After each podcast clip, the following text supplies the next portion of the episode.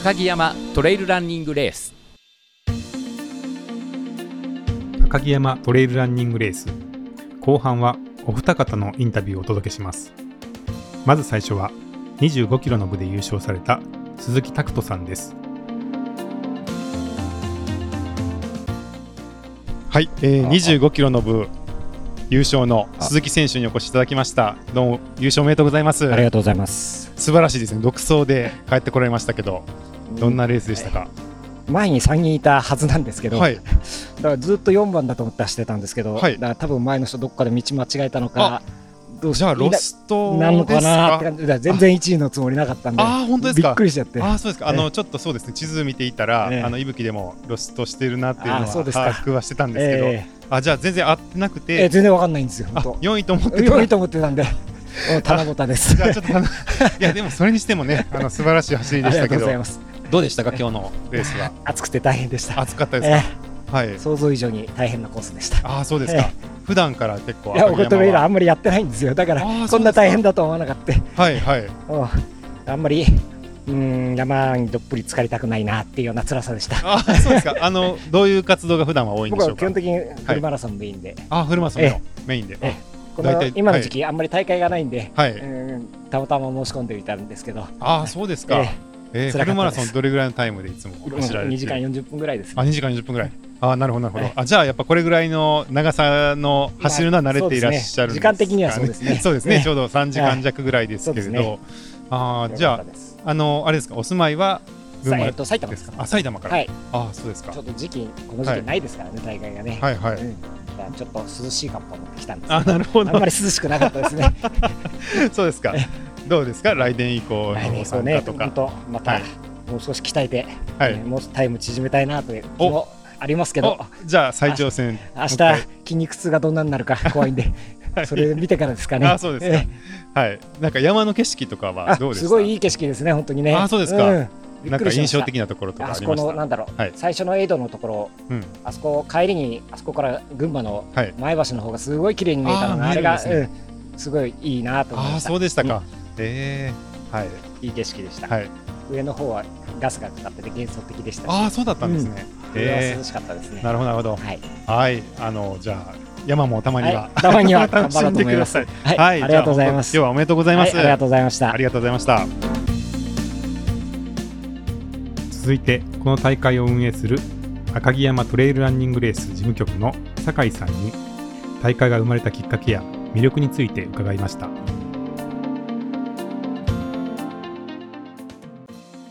はいでは赤城山トレイルランレースの主催者のはい。酒井さんにお越しいただきました。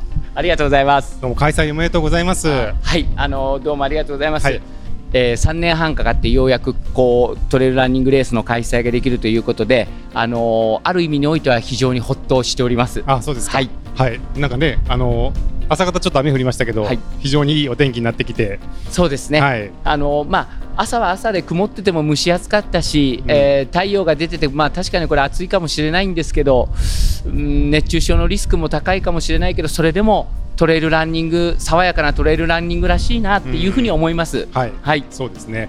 まあ無事、まあ、開催にこぎつけられたわけですけど、ちょっはい。と改めて、あの今回の大会の、まあ、どういう大会かっていうのをちょっとお聞かせいただいてもいいでしょうか。はいえー、とこの赤城山を舞台にしたトレイルランニングレースっていうのは2016年まで10年間続いたレースがあって、えー当時はあー群馬県のオリエンテーリング協会が主催者となって、えー開催しておりました。なるほど。別の主催者さんが、はい以前にこのエリアで大会を開催されてたってことですはいはい、で、はいその大会が10回続いて、はい。えーその時にオリエンテーリング協会さんがご高齢だということで、うん。まあ、10年を区切りにその大会が終わったままその担い手が次の担い手が現れないというような状況が、うん。あー3年ぐらいあの続いてたんですが、はい。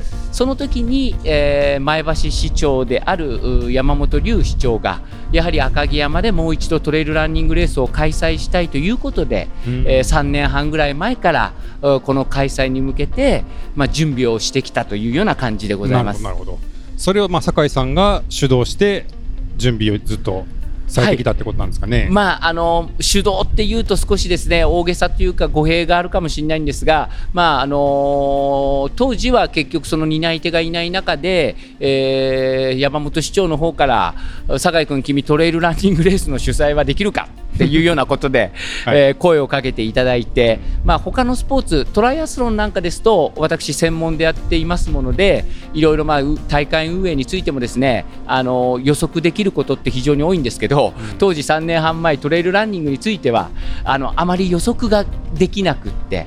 予測ができないから「はい」って返事しちゃったっていうようなあの感じでございます 結果論からしてみればなるほど。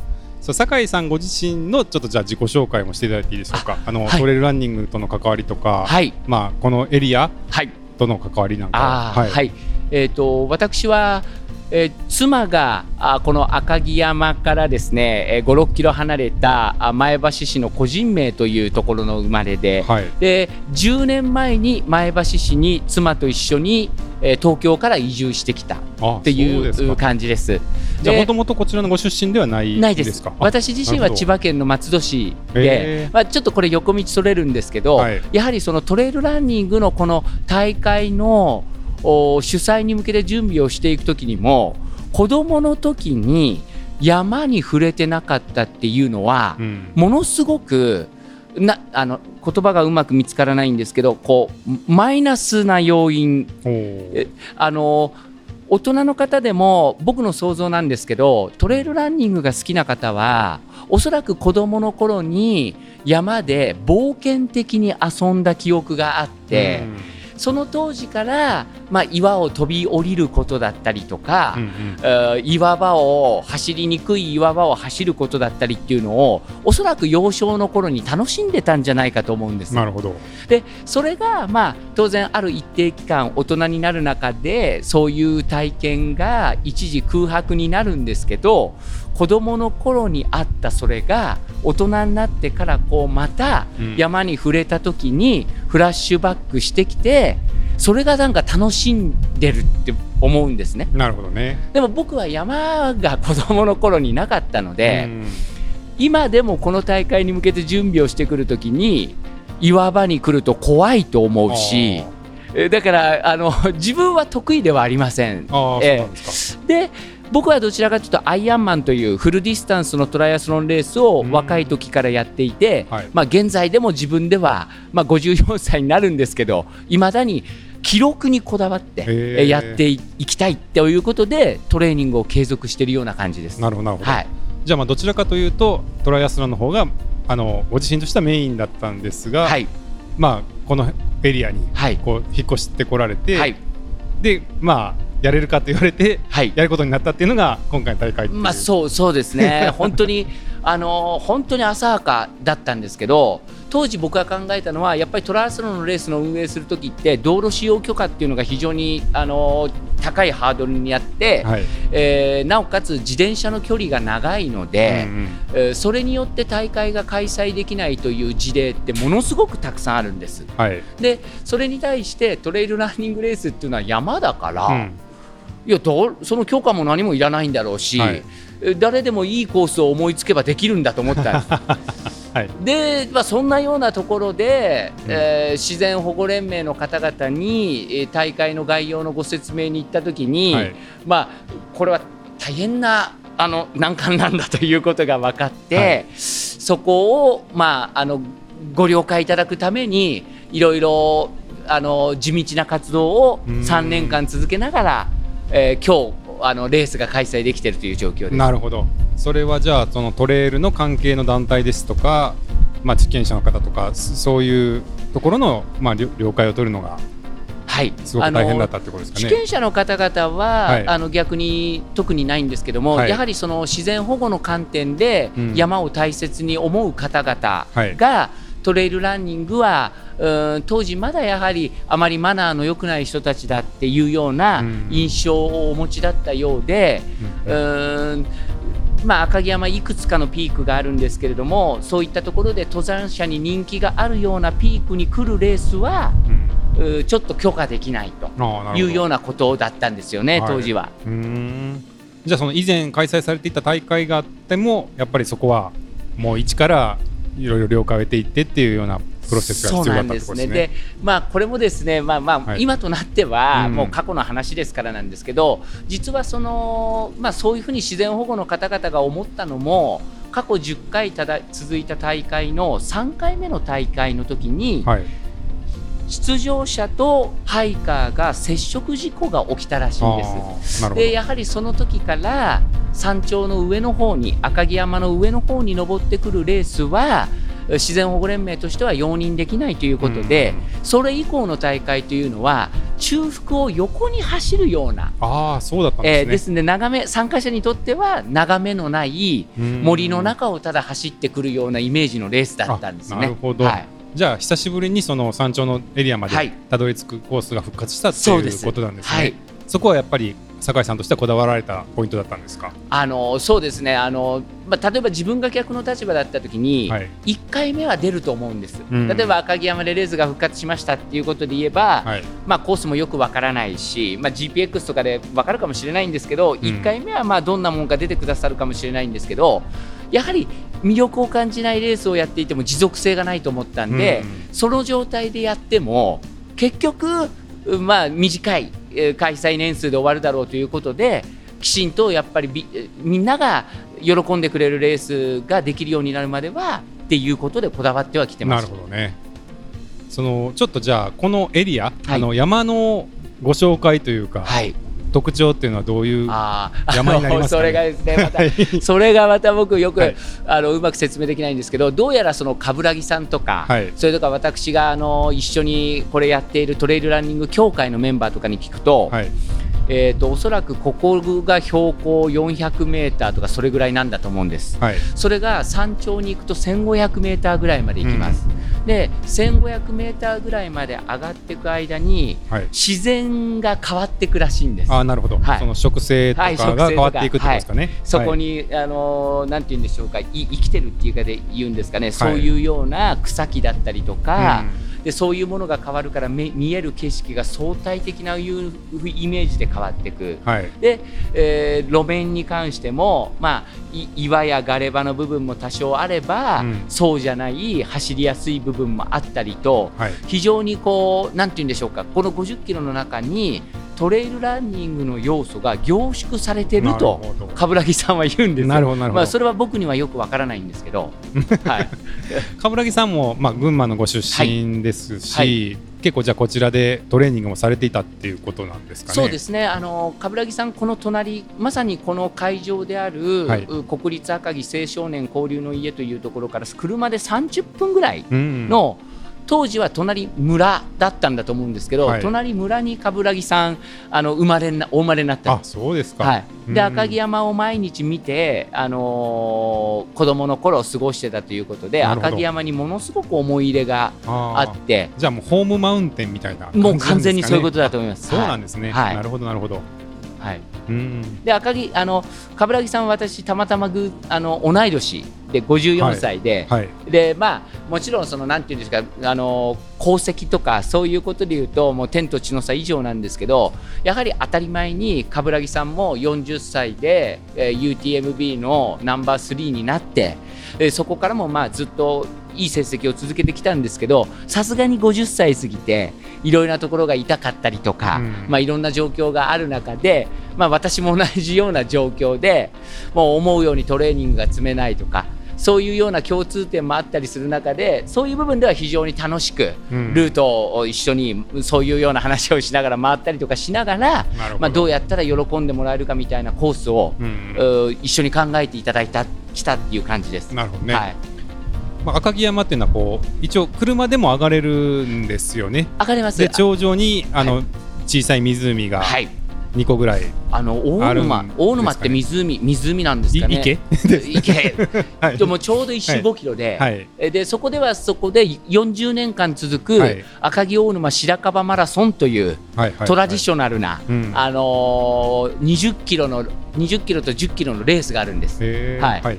で、まあ、そこまで車で赤城県道というのを登っていくと、うん。前橋市から25キロぐらいではい。山頂に着くことができて、はい。で赤城山というのは8つの確かですね。確か8つのピークがある。その8つのピークを全部合わせて赤城山という大きい山なんですね。はいはい。でその中で一番黒帯という黒帯山というところがはい。一番高いところなので、うん。ハイカーの方々とか観光客の方々はそのここの中腹にある山はなかなか楽しむ方が少なくて、山頂まで行って黒帯に登る方が多い。あ。そうなんですね、はい、なるほど。じゃあその赤城山というピークがあるというよりははい、頂上のあたりにはい。黒帯山をはじめとする8つのピークがあるそうです。そういう形えなんですね、え逆に赤城さ赤城山のピークはない。っはいはい。ていう感じなんです。なるほどはい。で今回のコースではその8つのピークというのは通るんえーですか、とですね、その中でその8つに入るので言えば、はい。えー、と長七郎というところとはい。地蔵岳というところうんを登ります。なるほど。はい。なるほどなるほど。じゃあまあそういうやっぱり山頂エリアまでちゃんと足を伸ばして、はい。ピークも踏みながらはい帰ってくるっていうコースですよね。そうですね。はい。あのーまあ初開催だと思うんですけれども、あの500人を超える方がエントリーされたということで、はい、まあかなりちょっとまあ数はあの集まってるなっていうことで僕もびっくりしたんですけれども、そのあたりどうでしたか？うんあのまあいもともと過去やっていた大会の参加者がおそらくまだ競技を続けていてうん出てくださってるっていう方々が、あいまあ、これ大雑把なイメージですけどおそらく23割はいると思います。じゃあちょっとそういう方は復活したっていうイメージなんですかね。ええなるほど。でようやくう俺たち、まあ、この近隣の方が近いと思うので、はい俺たちの赤城山にレースが帰ってきたぞ、うんうんなおかつ今回のレースはまた赤城山の山頂の方に行くうコースだっていうことでまあ、う我々の山の魅力を満喫できるレースだっていうことで、うんうん。帰ってきてくださってる方々が23割はいるというふうに思いますのと。それからまあ昨日ちょっとですね、あのーい、ろいろこの今回の大会で協賛をしてくださる方々なんかと話してた時に、うんこの時期にこれぐらいの距離のレースがないんだそうです。ああなるほど。はい、で私は、まあ、そんなことで意識したわけじゃないんですけどうん8月に50キロのレースやるっていうのはチャレンジングだと。はいはいはい。でうまあまあい一般的に言うともしかしたらリスクが高い、うん。で熱中症のリスクが高かったりとかするから、うん。主催者としては、まあ、ちょっとうん。避けるような時期なんだけれどもその時期に50キロぐらいのレースがあって、はい。まあ、ちょうどそういう人たちにとっては、まあ、いい時期にいいレースがあるぞというような感じみたいなことをおっしゃったりしてました。まあ、確かにえあの時期的には、はい。こうたくさんね他のエリアでやる時期じゃないので、はいはいそういう意味で集まりやすかったのかもしれない。はい。ですね。まあ一応そういう点で群馬県って、はい。やっぱりトレイルランニングのレースが多くて、うん。まあ、いくつって今挙げられないんですけど、はい。そういう中ではやっぱり群馬県内における競合は避けたかったんです。なるほど。でせっかくの1回目ですので、うんやはり定員にはなってもらいたいっていうことで考えたときにはい。ハードルを低くするためには、うんうん他の大会がもう何年も続いている大会がない時期を選ぼうということは意識してなるほどね8月にしました。じゃあ基本的に、えー群馬近辺の方が多いですか？参そうで加者さんは。もなかったんですね。えーはい、群馬県の方々は4割でした。あ4割ですか？残りの6割ははい。他の16都府県、あうん。はい。まあ、群馬を除けば10 15都府県はい、の方が来てくださってます。はい、そうすると、まあ、関東を中心にはい、15、まあそうですね。埼玉、東京、千葉、うんうん。はい、神奈川あたりで、まあ、残りのお残りのですね5割ぐらいで、はい残り1割ぐらいが、まあ、ひ結構遠いところから来てくださるような感じなるほどはいその辺は大体予想通りっていう感じだった。いえいえいえ、なんですかね？もうそんなことを予想するほど経験値がなくってもう全くそう予想がつかない中でくやって蓋を開けてみたら、まあ、そういう感じだったみたいな。はいなるほどね。どういう方が多いんでしょうね？難しいですね、はい。だから私は、はい。トレイルランニングのレースの主催者を何年も続けてきたわけではないので、うん。そういう肌感覚がないんですけども、はい。まああのー古くから存じ上げてる滝川二郎さんだったりとか、はい。あのーいろいろな方々が今トレイルランニングレースっていうのはなかなか参加者が集まらないみたいなお話をしたり、うんなさってるので。うん。そそういう部分で言うと、まあ、若干の不安がありながらう今回を迎えたんですけど結果的にはまあ定員に行ったということで,、であとはまあその滝川さんなんかが YouTube でおっしゃってることやなんかを聞いてると、うん。新規の方々がいない。でもともと続けていた方々がうん。コロナ以降、レースに復活してきていなくってはい。参加者がなかなか定員に届かないというようなお話をしているので、まあ、僕にはそそこら辺の部分がわからないんですけれども、うんはい。なんかそういうようなことをおっしゃってましたね。なるほどね。はいあでもそんな中ね、あの定員ちゃんとあのー埋まってっていうのはやっぱ素晴らしいですよね。し初回で。あのーなんてでしょうか、まあ、そんなことは当たり前なんですけども、えー、とおそらく他のロードレースですとかそういったものに比べてやはりトレイルランニングレースっていうのはどんなコースを走れるかってことが非常に比重が高いっていうふうに僕は思うんですね。はいはい。だから集まったのはこの赤城山でこのコースを作れたから集まってくださったっていうことでうん何かそこに主催者としての仕掛けみたいなものがあったから集まったことではないっていうふうに僕は思ってるのでいやいやそこはまあ両方だと思いますけれども。あのそこはそそういうふうに思って参加者の方々がだから私はむしろ今回終わった後の方が怖くて、うんもちろん今日も安全に終わることがすごく怖いんですけど、うんお終わった後に皆様がどういう印象を、うん SNS とかで発信してくるのくださるのかっていうことの方が、うんもうドキドキですねど。ね。まあでも確かにおっしゃるように山自体はね人間はそう変えれないんで、はい。誰がやっても山は山で、はい。同じ山は山ですからね、はい。まあそういうところはあるかもしれないですけれども、はい。はい。今回あのー出場されてる選手の中で注目の選手とかはいらっしゃいますか？そのおそらく。レース的な意味でのこう注目ポイントみたいなのは、はい、あのーありますか？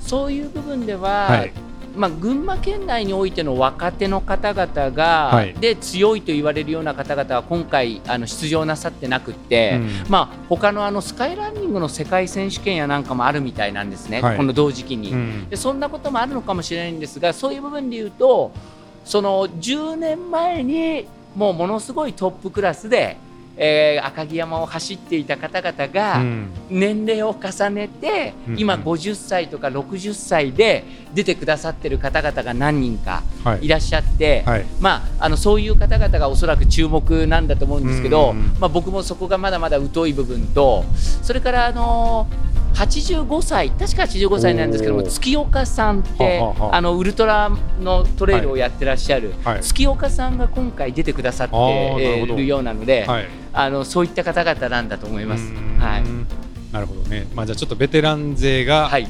こう活躍するかなっていうところですけどね。ね。はい。はい。まあ、ちょっと誰が最最初帰ってくるか楽しみですけどね。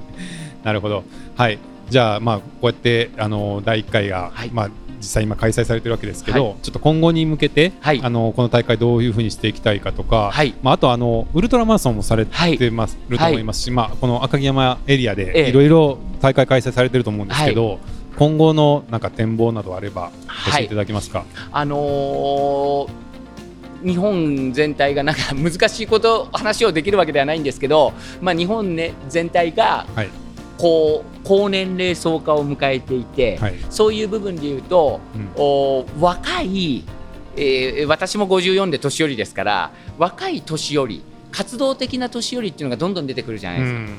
でマラソンなんかにしても一つその高齢化を迎えた中で若い頃に競技経験がない方々がマラソンをやることによって盛り上がってる部分っていうのが非常にあると思う。はい。でそういう部分を考えた時にやっぱりその年を取った方々でも頑張る方々が生きがいを感じるような場を提供していきたいっていうことを考えるんです。なるほど。でそうなった時にスピードを競うものはなかなか記録の短縮っていうのは年齢が高くなれば難しくなるので、そういうことではなくてそのチャレンジ自体に意味があるようなうんスポーツイベントがこれからこう求められてくる、うん。でよそういうことを喜ばれる方々が多いと思うんですよ。なるほどなるほど。ですんで、まあ、このトレイルランニングだったりとか速さだけで勝負できるものではなくて地道な努力を続けてたら若い人間とのギャップも埋められるものだったり、まあ、100キロも当然そういうような視点があると思うのと、